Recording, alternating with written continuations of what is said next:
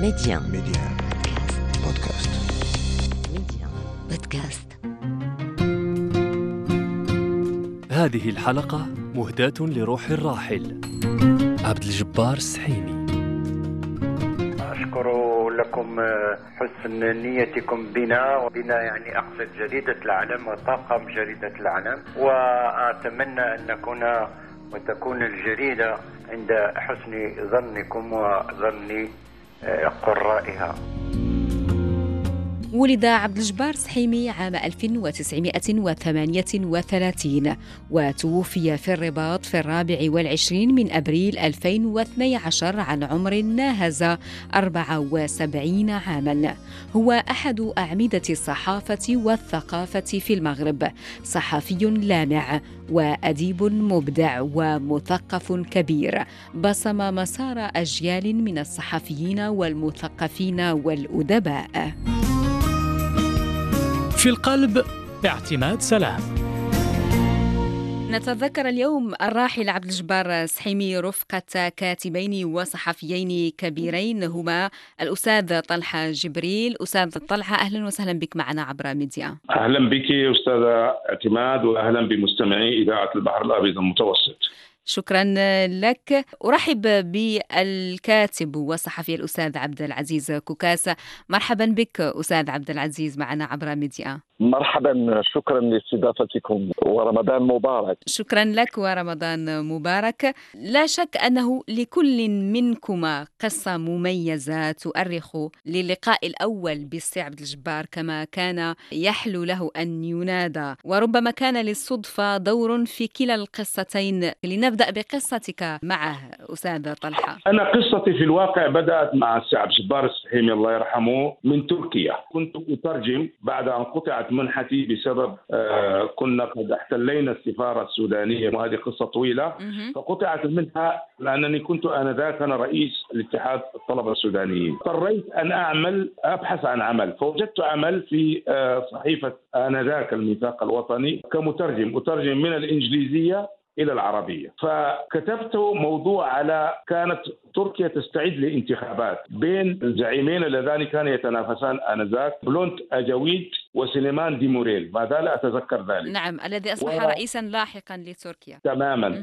سعد جبار الله يرحمه قرأ ال- ال- المادة مهم. وأعجب أعجب بها كثيرا. طبعا بعد أن التقيت قال لي ذلك. فأرسل آه، شخص يسأل عني فقالوا له بأن هذا طالب سوداني يعمل معنا بالقطعة كمترجم. الشخص الذي أرسله قال لهم إذا جاء فالسي عبد الجبار السحيمي يريد أن يلتقي به في صحيفة العلم ففعلا ذهبت إليه وجدته رجلا باسما رجلا رائعا ودود آه، وفي الوقت نفسه يعني بدا لي من الوهلة الأولى أنه مثقف من طراز آه، رفيع. تعرف علي وتعرفت عليه بطبيعة الحال ولكن بعد ذلك طرح علي سؤال. قال لي هل تعمل في العلم؟ نعم. وكان جوابي من كلمة واحدة. هذه الكلمة هي التي قادتني إلى هذه المهنة. قلت له نعم. وبالتالي عبد الجبار السحيمي هو الذي أدخلني إلى عالم الصحافة. نعم هو الذي جاء بك إلى هذا المجال وها أنت تقطع فيه عقودا أستاذ طلحة. هناك قصة أخرى مميزة تؤرخ للقائك الأول أستاذ عبد العزيز كوكاس بالسي عبد الجبار ونريد أن نسمعها دائما أستاذ عبد الجبار كما كان قصصيا ومبدعا في كتاباته حتى في مسار حياته وفي حكاية من التقوه. يبدون كما لو أنهم أيضا أشبه بشخوص قادمين من روايات معينة ودائما هناك ألفة وغرابة وطرفة في شكل التقاء آه، العديد من المبدعين الذين كانت لعبد الجبار السحيمي الله يرحمه أيادي جميلة على مسار تكوينه مهم. وكنت أحدهم وأعتبر نفسي هذا حظا الهيا. أن تجد وأنت في مبتدأ الطريق رجلا شهما وجميلا ونبيلا من حجم عبد الجبار هذا قدر جميل جدا. فقصة لقائي الأول به. فيها طرفة جميلة أنني كنت في أرشيف العلم الذي كان البناية الثقافي علال بن عبد الله. آتي إلى هناك لأجري بحثا في نهاية النصف الثاني من الثمانينات. و لفت انتباهي وجود صحفي في قسم الأرشيف في الطابق الخامس أعتقد حيث آه، كان هذا الصحفي يدخن بشراهة ويبدو آه، يعني قلقا. فتقدمت منه لكي أشعل سيجارتي فسألته آه، بشكل عابر ما الذي يؤرقك؟ فمدني نسخة من يعني من مسوداته التي لم تستقم على حال. فذهبت إلى مكاني وكتبت يعني ما اعتبرته خربشات للمساعدة ليس نعم. إلا وقدمتها له وعدت إلى ما كنت فيه. في لحظة صعد هذا الصحفي الذي هو صحفي مشهور اليوم. وعيناه مشرقتان ومضيئتان وفي خجل جميل ونبيل فقال لي بلهجة مرحة تكلم لسي عبد الجبار. وكانت كلمة سي عبد الجبار برغم يعني أنه قصر قامة الرجل لكن اسمه كان عملاقا إمبراطوريا. نعم كان كانت له رهبة. نعم. كانت له رهبة كان له آه يعني موقع احترام يعني. هذا هو الكلمة الجميلة. موقع بهي جدا. فلم تستطع قدماي أن تحملاني لكي أرى رجلا قرأت له. الممكن من المستحيل. وكما لو أنني كنت الشخص الذي تحدث عنه في الفارغونات القصة الشهيرة له في في مجموعته القصصية التي هي اشبه ببيضة الديك لكنها رسمت قاصا مبدعا كبيرا. دخلت على الرجل بلحيته بابتسامته. ولكن لغته دائما لا تستطيع أن تؤولها. هل هي لصالحك أم لضدك؟ بحكم الصرامة التي كانت تخرج بها الكلمات آه، من فمه. فقال لي هل أنت من كتبت هذا؟ نعم يعني اعتبرت أن الصحفي قد وشى بي وأنه قال كل شيء. نظرت في وجهه نظرات كأنني أريد أن أعرف الجواب لكن هذه النظرة لم تقدم لي أي جواب. نعم. فقلت له لا أنا فقط وبدأت أتلعثم أمامه أنا بداية طالب يلا في السنة الأولى والثانية في مساره الجامعي. قلت له لا أستاذ عبد الجبار أنا فقط قدمت له يد المساعدة. فوقع له على المقال وحينما يوقع عبد الجبار على مقالك فاعلم أن أبواب الجنة فتحت لك. وقال لي تفضل. يعني جلست يعني كيف أنظر إلى هذا البهاء المشاهد من هذا الرجل وأنا أنتظر شرا مستطيرا آه، ودرسا أخلاقيا وغيره. لكن الرجل هو كان ودودا وقال لي أسلوبك جميل. هل تقبل العمل في العلم نعم. ما لم تكن تتوقعه. يعني كان شيئا آه، مفاجئا والعلم أم الجرائد. يعني أصبحت هي بنفسها اسم للجرائد آتني بعلم أي آتني بجريدة. آنذاك قلت له هذا شرف كبير لي ولكنه فوق قدراتي وفوق كذا قال لي من اليوم اعتبر نفسك عاملا متعاونا. قلت له أنا طالب ولا زلت أتم دراستي. قال لي اعتبر نفسك متعاونا مع العلم. وظللت أماطل السي عبد الجبار الله يرحمه حوالي أكثر من سنتين حتى أنه في لحظة ما آنذاك ألزم لي أن أتعامل أتعاون معه وأصبحت حقيقة كان كريما وأصبحت آه، متعاونا أحيانا كثيرة بأسماء مستعارة في جريدة العالم. كنت أعتبر أن اسمي لم يشرق بعد ليستطيع أن أوقع به ببهجة إلى جانب الأسماء الكبيرة التي كانت تفخر بها العالم نعم وهذا تواضع منك حتى حينها نعم. أستاذ عبد العزيز لا. طبعا الراحل عبد الجبار سحيمي علم الكثيرين علم كثير من التفاصيل التي تتعلق بصاحبة الجلالة بشكل عام من داخل مكتبه الصغير أستاذ طلحة جبريل. لو طلبت منك أن تصف لنا مشهد آه، سي عبد الجبار وهو في مكتبه أنت كتبت عن هذا الأمر مرارا تصفه كيف كان هناك مجموعة من الأوراق والصحف والمنشورات والقصاصات وهو غارق وسطها بعدما يصل إلى مكتبه يحمل حقيبة جلدية صغيرة كما كتبت أيضا. هذه التفاصيل نريد أن نستعيدها معك أستاذ طلحة. طيب أقول لك التالي أنه في اليوم التالي من اللقاء الذي تحدثت عنه جئت طبعا إلى العلم مجددا. كان هناك عبد النبي هذا مساعد خدمة يعني شاوش كان في الصحيفة. فقال لي يفترض أن تنتظر سي عبد الجبار إلى أن يأتي فعلا انتظرت وذهبت آه، إلى مكتبه لفت انتباهي فعلا أنه كم هائل من الجذاذات من القصاصات كم هائل من الكتب. كم هائل من الصحف والمجلات وكلها إلى درجة أنه في بعض الأحيان عندما ينحني للكتابة هذه الأشياء تصبح بمثابة جدار ولا أحد يعرف أن هناك هناك شخص وهو السي عبد الجبار موجود داخل المكتب. مهم.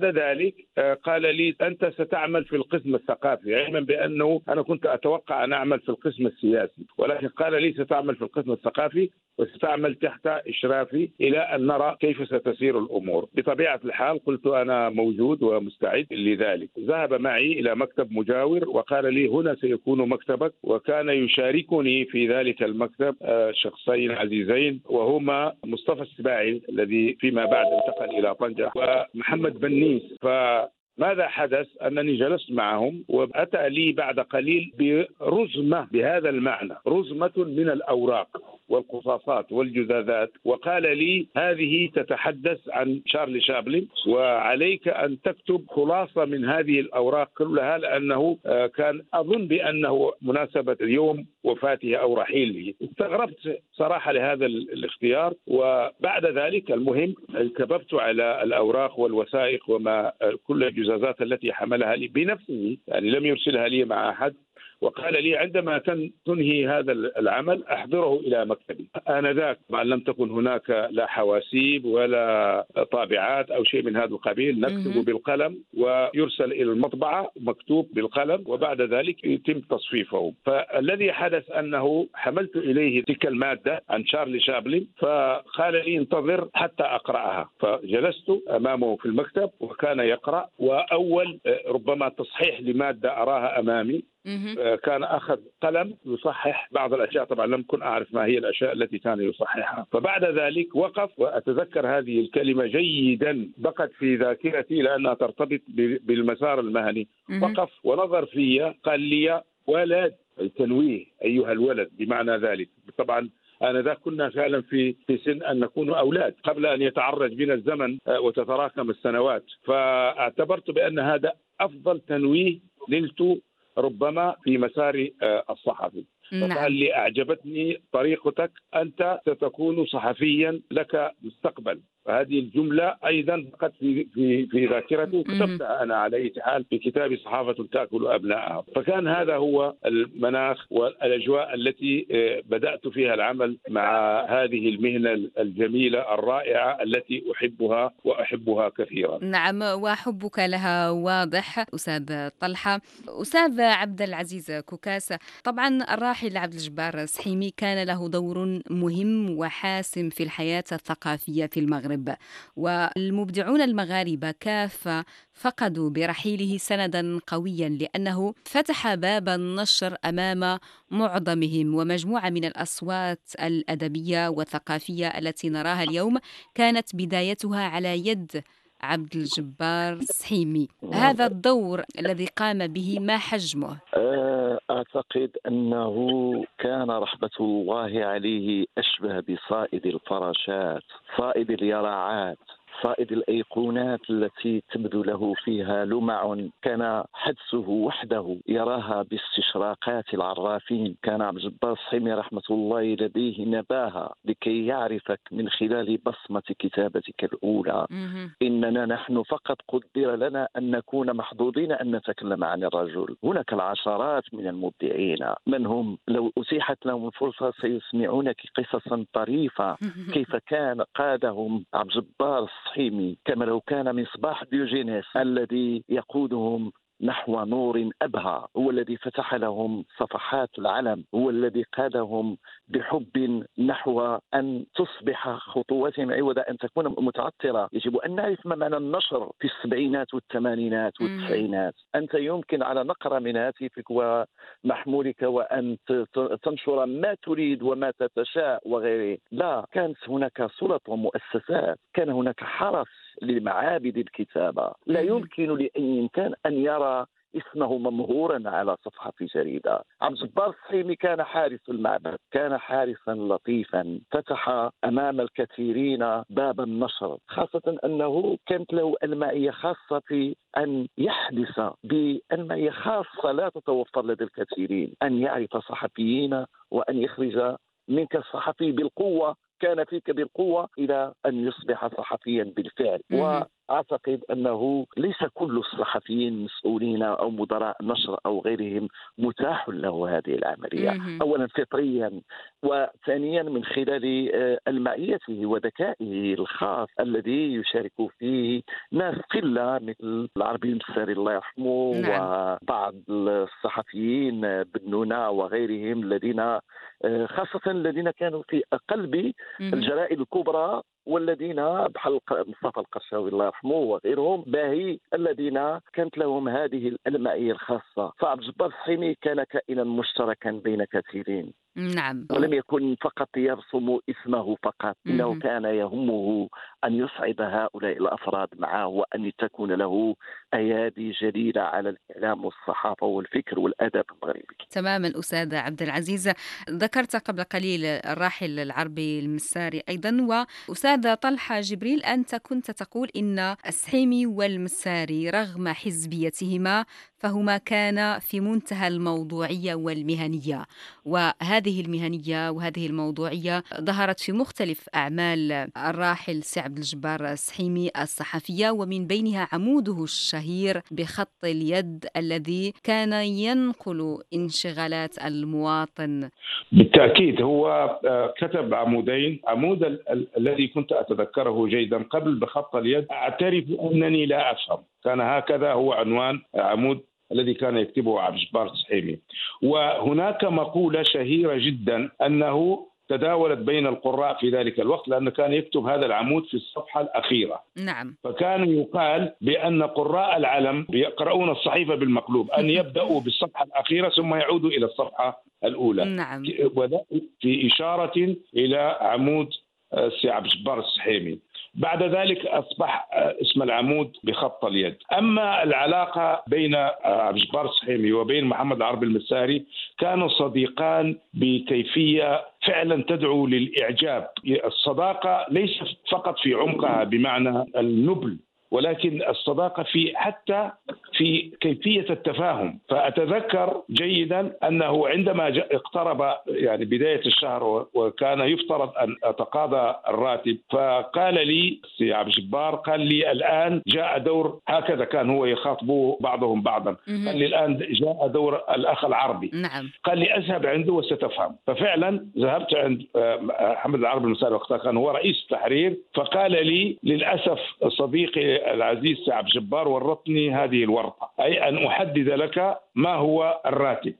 بالنسبة لي كنت كانت طموحاتي محدودة. في وقتها كانت المنحة 400 درهم وأعيش بها.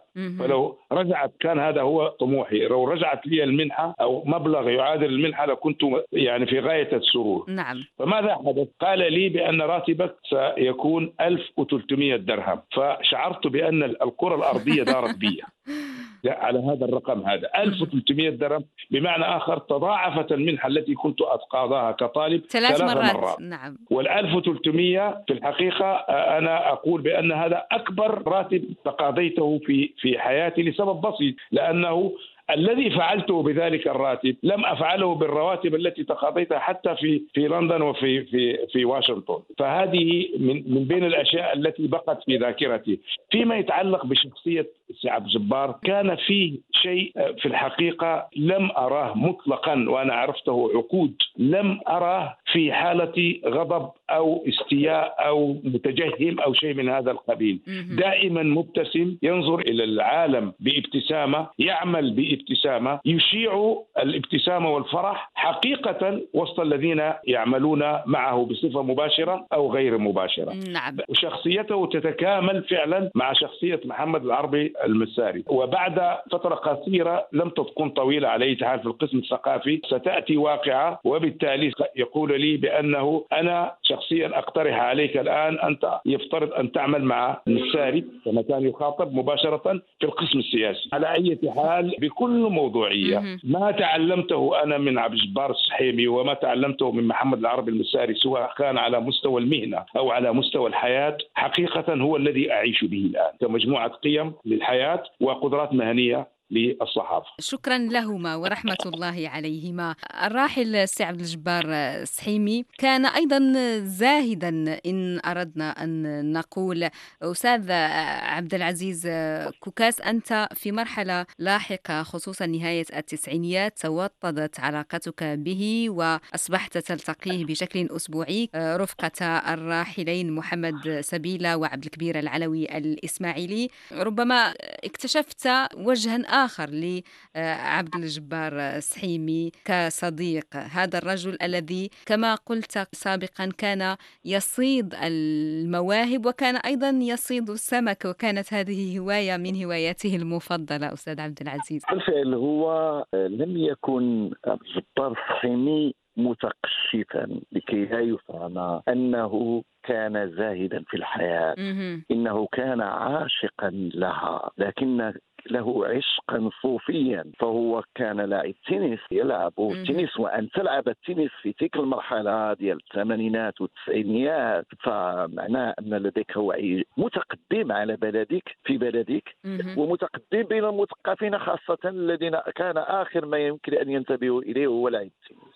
كان أيضا صائد سمك يحمل شفه وتلك الدويدات الصغيرة التي غالبا ما كنت أشتريها له من بجانب وادي أبي القراق ويلقي بشصه لا يهمه إنه كان يصطاد شيئا لم نكن نلمحه. كان يصطاد أشياء أكبر من السمك. كان له بحره الخاص وواده الخاص ونهره الخاص. كان عبد الصحيمي يعشق الحياة بالمعنى النبيل للكلمة. لكنه لم يكن آه لهوطا لم يكن هذا الذي مصاب بداء الجوع لأشياء الحياة، كان متعففا في الصغائر، لكنه كان يعيش ببهاء امبراطوري جمالية الحياة، ويلتفت إلى الجميل في الحياة والأبهى، فلذلك مات واتساءل هل مات بالفعل ونحن نتكلم عنه وهو حي بقامته الجليلة اليوم صحيح. بيننا، بل هناك الكثير من الموتى يتجولون بيننا في الشارع اليوم، اذا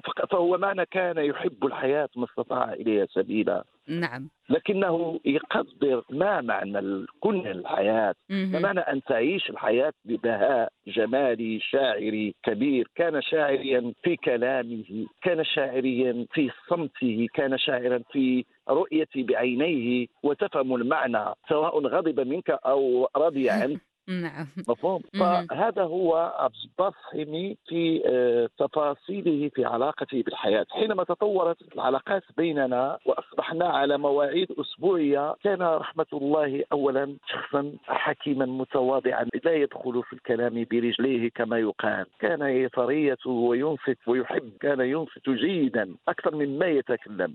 وحينما يتكلم يبدو كما لو أن ذكر الكلمات القليلة التي يتفوه فيها يجب أن نذهب في تأويلها مذاهب ستة ماذا أراد أن يقول؟ نعم. لأنه كان همازا لمازا كان كما لو أنه يحكي شذرات في حياته وتواصله اليومي علينا أن نبحث في ما الذي أراد أن يقوله وما الذي أراد أن يعنيه بكلماته كما شرح لنا الصديق والزميل طلحة جبريل في ما قاله نعم. على كل هذا هو عبد الجبار السحيمي الكبير السي عبد الجبار.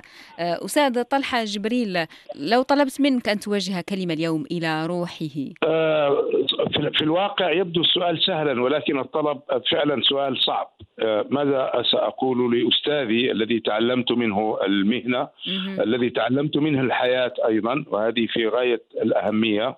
أقول له بكل موضوعية وبكل صدق يشهد الله على ذلك أنني فعلا شعرت باليتم بعد رحيله هو وأستاذي محمد العربي المساري. صحيح أعيش في جلبابهم ولا أقول في ذكراهم أعيش في جلبابهم ولكن لم أكن أتصور بأن دنيا الناس هذه ستكون ممكن أن نعيش فيها ولا يوجد فيها قامتين مثل سي عبد الجبار السحيمي وسي آه، العربي آه، المساري. ولكن هكذا قيد الله لنا وهكذا كتب علينا. وإن كتبت علينا مشيناها خطى على الرغم من الشعور بالحزن الحزن العميق ليس فقط الحزن العابر. نعم. أختم من عندك أستاذ عبد العزيز كوكاس. كلمة إلى روحي سي عبد الجبار. الصديق والزميل وقارئك الوفي كما كان يقول لك.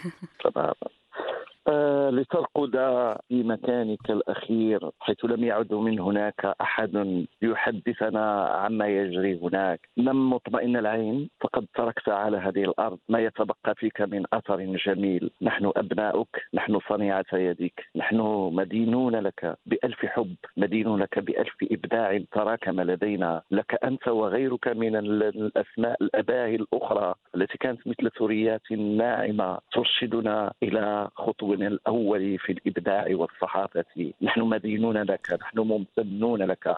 ستبقى في قلبنا ابدا شعلة وفي على وشم هذا البلد وفي صحافته وإبداعه ستبقى ذلك الممكن من المستحيل. شكرا لك على كل ما قدمته لنا. ولا أجمل من هذه الشهادات وطبعا هي من أثره. كل الشكر لك الأستاذ عبد العزيز كوكاس الكاتب لا. والصحفي. شكرا جزيلا. لا. والشكر موصول لك الأستاذ طلحة جبريل الكاتب والصحفي. كل الشكر. شكرا لك وشكرا لضيفك. وحقيقة تذكرنا اليوم قامة باسقة. تحدثنا من القلب حقيقة من الأعماق لأنه كان رجلا عميقا وكان رجلا له قلب مفتوح للجميع. شكرا على وفائكما وعبد الجبار سحيمي سيبقى دائما في القلب. شكرا لكم مستمعينا وإلى حلقة أخرى وشخصية أخرى في القلب.